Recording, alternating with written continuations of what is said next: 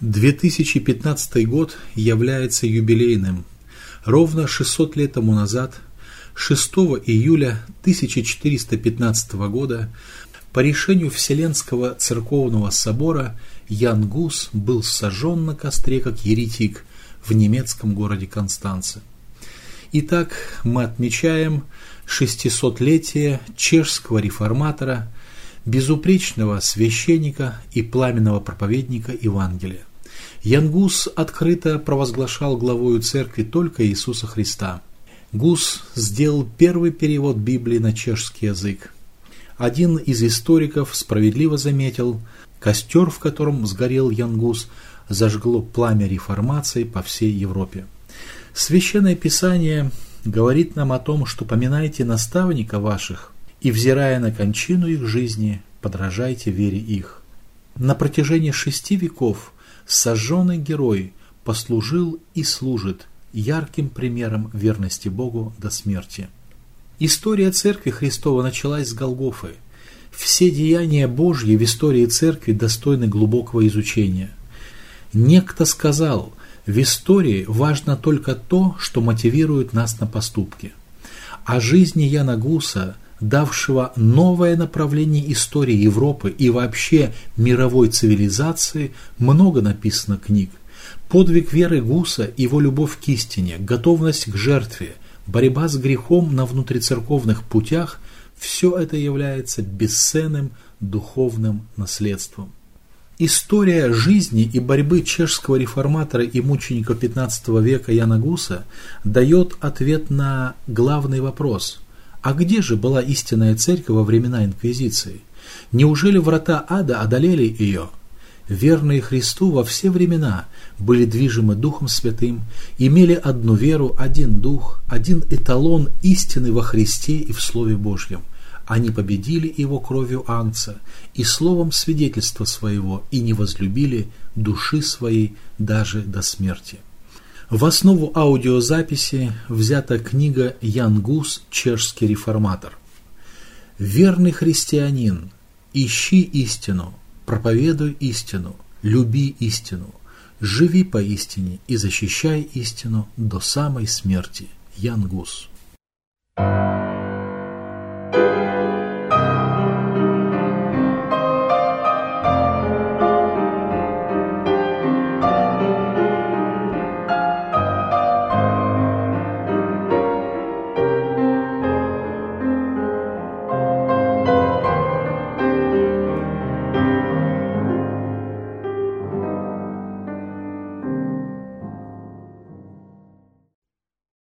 Духовное становление реформатора. В предместье немецкого города Констанца лежит большой камень на том месте, где 600 лет тому назад, 6 июля 1415 года, был сожжен чешский реформатор Ян Гус. С тех пор в Чехии 6 июля каждый год по всей стране зажигают костры в память о Яне Гусе который сохранил непоколебимую стойкость духа, веру в абсолютный авторитет Библии и верность своим убеждениям. Эта огненная эстафета передается в течение шести столетий. 6 июля 1369 года родился человек, который вошел в историю как сильнейший борец за чистоту церкви. Чех Ян Гус родился в местечке Гусениц, Чехия, на границе Богемии и Баварии. Кстати, по другим источникам а, дата рождения Гуса 1371 год. Гусенец, деревня, в которой он родился, в дословно переводится на русский язык как «деревня гусей». Гус по-чешски значит «гусь», а Ян – это чешское народное имя, соответствующее русскому народному имени Иван – в сочинениях Гуса он всегда подписывался Джохан Гус, Ян Гус. Итак, Гус рано лишился отца, воспитанием сына занималась мать. Он никогда не забывал слов, которые мать внушала ему. «Чем, о сын мой, должен руководствоваться юноша на своем пути? Разве не Словом Божьим?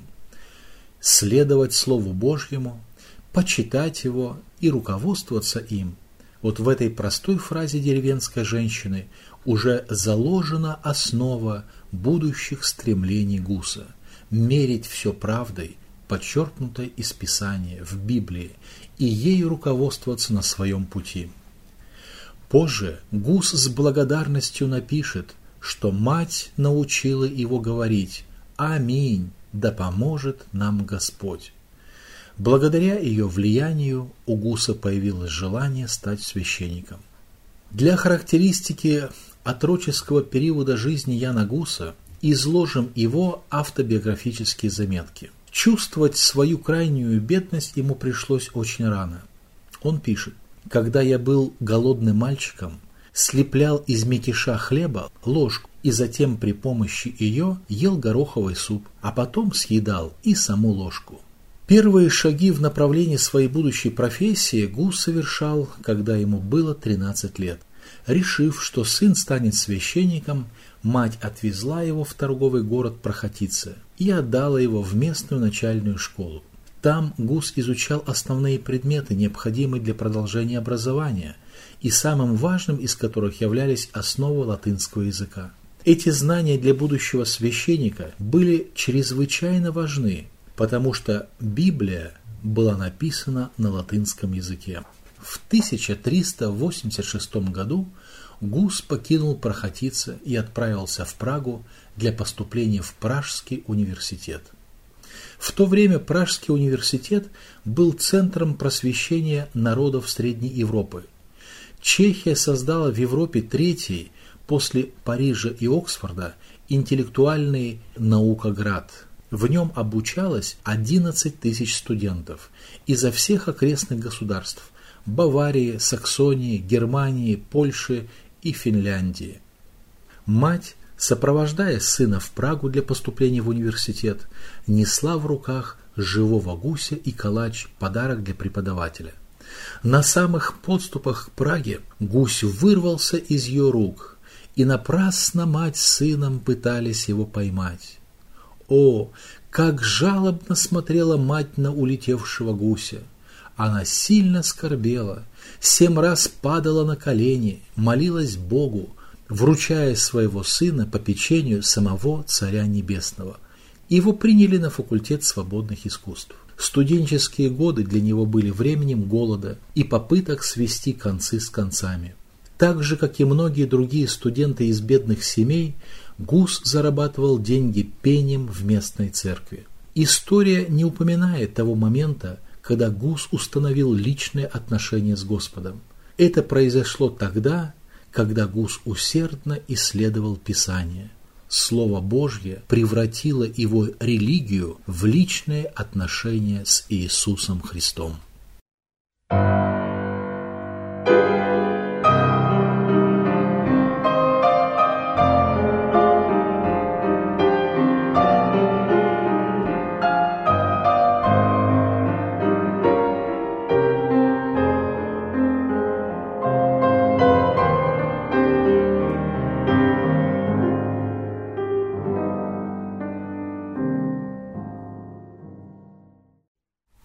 Пражский университет.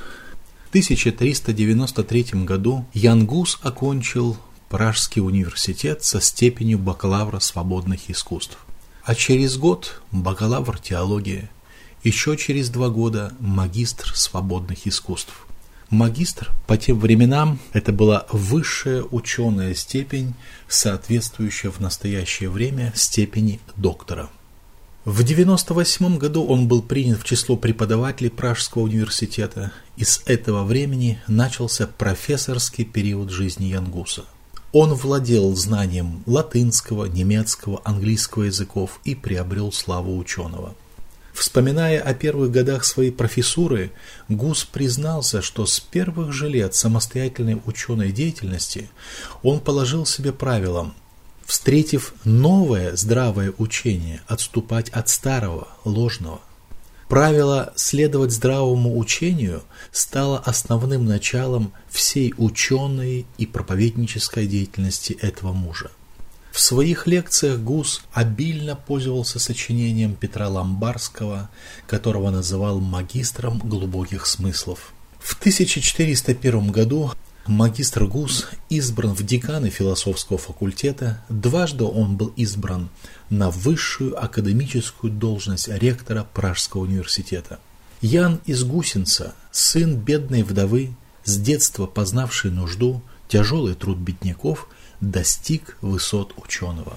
Он был одним из самых образованных мужей Пражского университета, автором многих научных и популярных трактатов. Магистр Гус не допускал вмешательства католической церкви в образование и научные исследования. В то время, когда большинство его коллег довольствовались деятельностью ученых и учителей, Гусу этого было мало. Он не замкнулся в безжизненных стенах ученого кабинета – Ему казалось недостаточным обращение к ограниченному числу студентов. Он хотел и должен был говорить с людьми широкой аудиторией.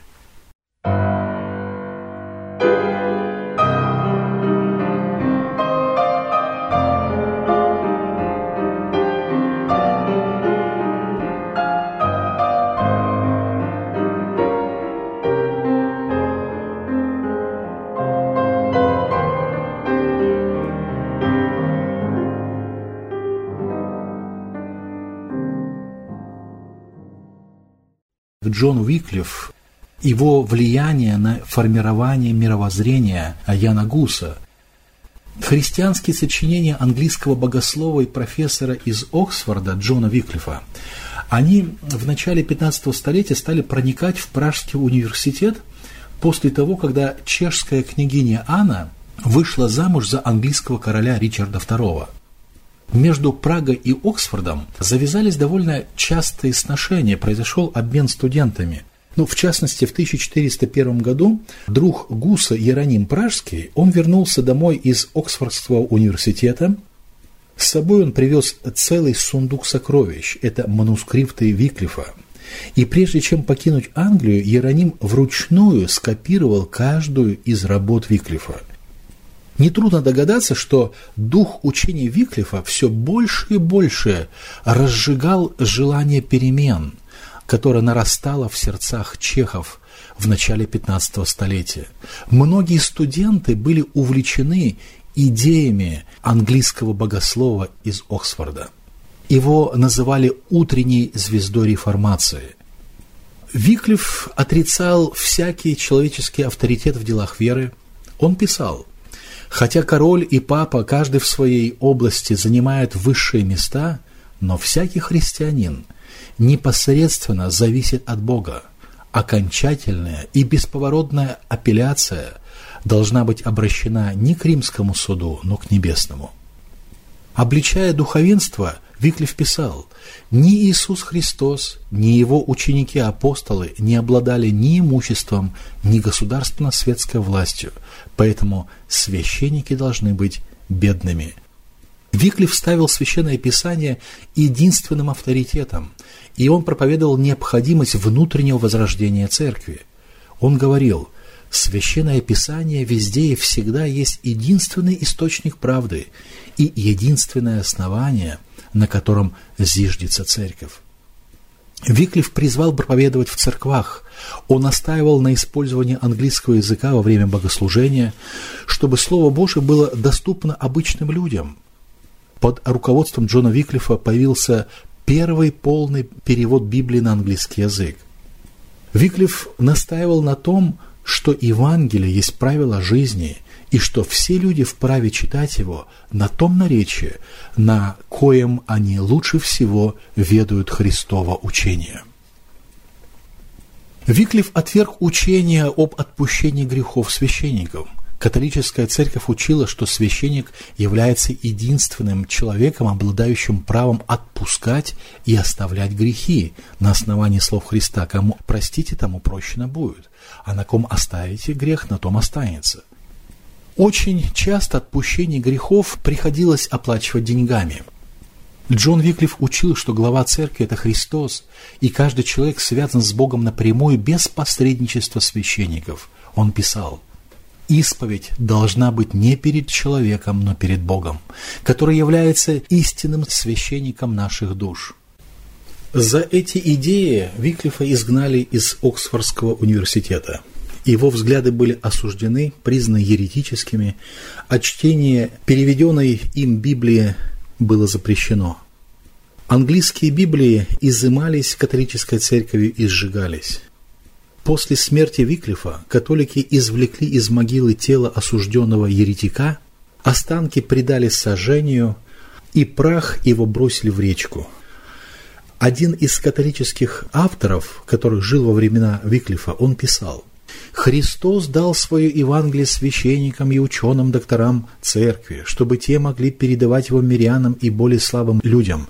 Но Джон Виклиф, переведя Библию, сделал ее достоянием масс, сделал ее более открытой для мирян и даже женщинам дал ее, которые теперь умеют читать. Жемчужина Господня была брошена свиньям – сокровище духовное превратилось в развлечение простого народа, потому что то, что было драгоценнейшим даром священников и образованных членов церкви, теперь стало доступным мирянам. Итак, Божьим проведением идеи Виклифа, они проникли из Англии в Пражский университет – как я уже говорил о том, что несколько чехов стали студентами Оксфордского университета и, возвращаясь на родину, они привезли с собой сочинение Виклифа. Под влиянием идеи английского богослова Ян Гус из веселого светского человека превратился в серьезного духовного мыслителя.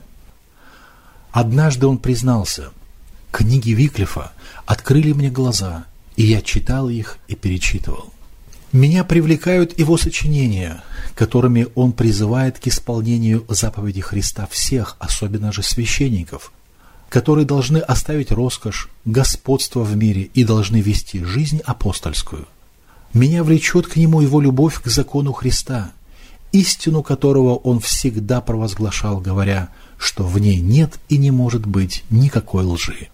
Золото стоит то, что здесь написано – Гус перевел на чешский язык трактат Джона Виклифа, в котором излагалась идея о том, что все люди равны перед Богом. В то время его занимала идея быть последователем Христа в благовествовании Евангелия, в бедности и смирении. В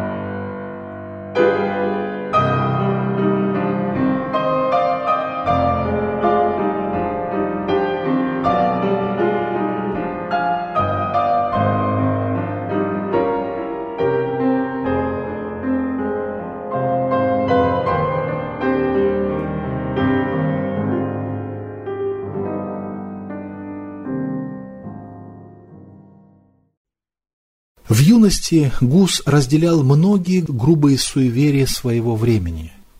Впоследствии, познав истину, он писал «Когда я был еще очень молод и духом и разумом, я был суеверен, но познав Писание, я понял свое прежнее безумие». В одной из ранних своих проповедей Гус сознается, что грубо заблуждался, считая Папу Римского непогрешимым – Впрочем, я и самого себя считал очень хорошим человеком, пока не ознакомился основательно с Писанием. Нам трудно определить, в каком именно возрасте Янгус встретился лично с Иисусом Христом.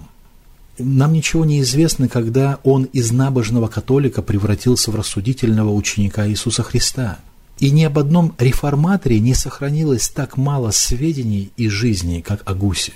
Историк Бельбасов, автор биографической книги об Яне Гусе, писал «Твердость характера и сила воли, проявившиеся во время суда и казни, глубина убеждений и искренность веры, отличавшие его на всех ступенях жизни, поражали современников, внушают удивление потомству и возбуждают в исследователя желание раскрыть секрет этой внутренней силы и указать ее источник. Если в жизни великих исторических героев от мира сего нас особенно интересует момент их духовного развития, в который они впервые сознают всю мощь своего величия, то в жизни великих мучеников не от мира сего, в святых борцах за Царство Божие, самым важным является тот момент, когда они вполне осознают свое ничтожество и всецело отдаются воле Господа – приобретая духовную мощь при которой не чувствуется никакое физическое утомление и легко переносится всякое земное страдание. Духовное возрождение Гуса произошло от чтения Священного Писания. Он сам об этом отметил в одном из своих сочинений. «Я долго был погружен в сладкую дрему мирских наслаждений, пока Господу Иисусу Христу не угодно было меня, несчастного раба своих страстей, как некогда Лота, вопреки моей воле, спасти из огня Содома и вести в жилище страданий, позора и унижения. Тогда впервые стал я бедным и сокрушенным, и со страхом и трепетом, читая слова Господа, начал я дивиться заключенным в них богатством мудрости. Тогда впервые познал я, как сатана кладет повязку на глаза мудрецов мира сего, и сердце мое прониклось новым, мощным огнем, ведущим ко спасению, огнем, который пребывает во мне постоянно, и тем пламеннее горит, чем полнее отдаюсь я молитве Господу и распятому Иисусу. И этот огонь исчезает лишь тогда, когда я забываю Христа. В такие моменты я становлюсь слеп и не способен на добрые дела до тех пор, пока я не обращаюсь всем сердцем Господу, к единственному врачу и строгому судьи нашей жизни, знающему каждое бесполезное слово и каждую бесполезную мысль нашу. Янгус обращается к созерцанию путей Божьих и молит Господа о помощи. Он писал «Я стоял на перепуте двух дорог, узкой, ведущей в жизнь вечную, и широкой, что ведет к погибели. Это последнее прекрасно устроено, всевозможно украшена и покойна, так что люди считают ее путем праведным. Я же молил Господа Иисуса Христа, не попусти меня, Господи, соблазниться мыслями и советами злых, и не дай мне того, что прельщает мне глаза. В Гусе совершился духовный переворот, который вместе с сознанием своего полного ничтожества и зависимости от Господа – придал силу его мысли и мощь его речи. С этого времени в нем проявилась черта, приведшая его впоследствии на костер. Он твердо отставил свои убеждения, основанные на Евангелии, и никакие силы не могли заставить его отречься от него или молчать о нем.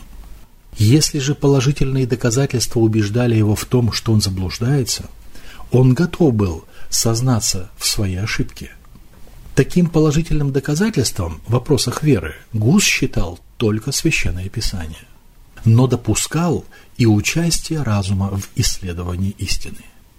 По мере изучения Писания и откровения истины университетские друзья уходили на второй план, некоторые из друзей стали его гонителями, но Гус приобрел несравненно больше. Дух истины был другом Гуса. Он имел личное общение с Богом, он слышал его голос в своем сердце, который влек его на стези правды.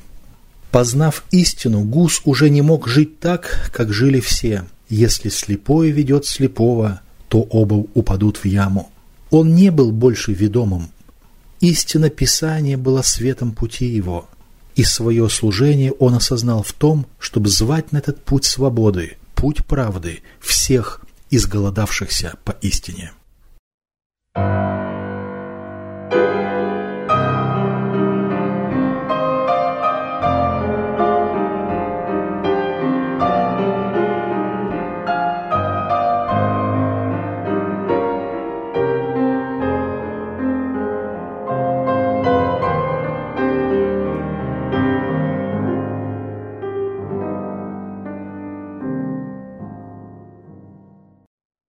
Второй период служения Яна Гуса начался в Праге в 1401 году.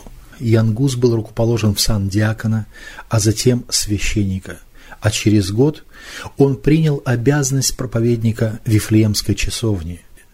Она так была названа в честь убиения Иродом младенца в Вифлееме – Вифлеемская часовня, она была построена в 1391 году знаменитым купцом Кржижем в старой части Праги, но она не имела прав приходской церкви. В основополагающей грамоте говорится, что Господь завещал нам, чтобы Слово Божье не было связано, но чтобы пользовалось оно величайшей свободой. Хотя в Праге множество храмов, назначенных для общественного богослужения, но в ней нет ни одного исключительно посвященного евангельской проповеди. Особенно же проповедующие на народном чешском языке должны скитаться по домам и потаенным местам, а потому для утешения душ христианских и построим дом хлеба Вифлеем, чтобы христиане могли беспрепятственно наслаждаться здесь пищей духовного слова. Мещанин Кржиш нашел удобное место в Праге и приобрел его законным порядком и установил, чтобы оно было названо Вифлеемом для проповеди здесь Слова Божьего. Для этой же цели с благочестивой щедростью он одарил это место денежным вкладом и решил, чтобы здесь была построена часовня воспоминания святых младенцев, убиенных Иродом. К этой часовне, сооруженной для проповеди Слова Божьего, верные Христу чешского королевства и в особенности прожане имеют великую преданность и всегда собираются в ней великое множество желающих слушать Слово Божье. Одна только Прага насчитывала 44 католические церкви, 16 мужских и 7 женских монастырей, но Вифлеемская церковь была единственной, где проповеди велись на родном языке. 14 марта 1402 года Гус был утвержден проповедником Вифлеемской часовни. В его сердце появилось желание помогать людям в изучении Библии. Когда Янгу стал священником, то начался самый важный период его жизни. Он регулярно проповедовал, он произносил проповеди не на латыни, но на языке своего народа, на чешском, и в течение года Гус произнес более 250 проповедей. Он еще продолжал читать лекции студентам в университете. Народ полюбил проповеди Гуса за ясность, простоту и внутреннюю правду. Народ изголодался поистине, и кто-то из друзей Гуса назвал его громозвучной сигнальной трубой, неутомимым глашатаем правды и устами Божьими. На его проповеди собиралось от трех тысяч до десяти тысяч слушателей, и многие пражские жители, в особенности женщины, настолько увлеклись проповедями Гуса, что старались селиться близ Вифлеемской часовни. Гус создал практику общинного пения на чешском языке.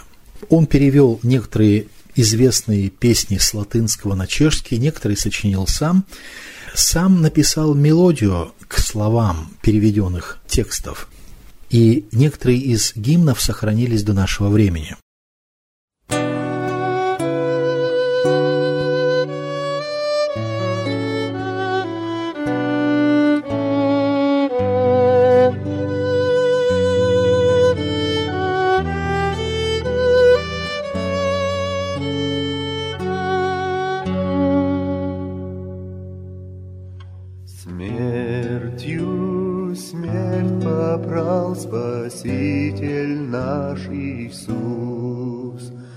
Грех наш уничтожил, спас от смертных уз.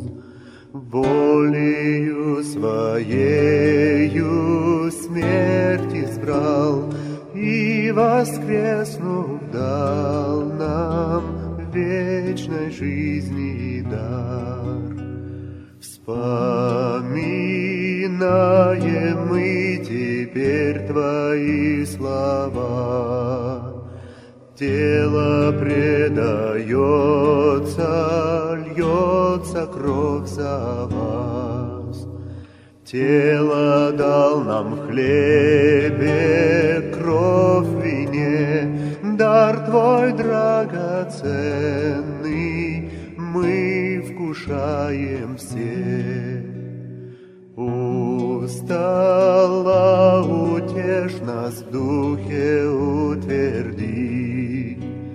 Все грехи оставь нам в всем земном пути. Пусть скорбящий брат найдет в тебе горя разрешение и любви оплот.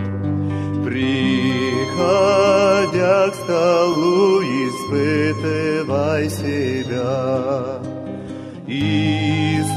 Коль веришь, укрепи тебя. Если и в сомнениях ты сейчас Господу доверься, милует Он нас. Не надейся ты на праведность твою, все грехи в смирении принеси Христу. Жаждущий иди ко мне и пей, так сказал Господь наш милости своей. Так смири в уповании на Него. Умер на кресте Он только для того. Радости венец тебе вручить и для вечной жизни в теле воскресить. Весь грех мира взял он и на крест вознес. Жизни обещанье в падший мир принес. Грешник, приходи теперь ко мне, Веруй непреложно, все прощу тебе. Вот склоняюсь я к святому алтарю, Трепетно вкушаю и благодарю. Дай, Господь, мне с радостью принять от Тебя прощение, Духа благодать. Иисус, Господь, собой питаешь нас, Здесь Твои мы, братья, все блаженный час. Слава и хвала Тебе вовек, в племенах и родах, Бог и человек. Слава и хвала Тебе вовек, в племенах и родах Бог и тело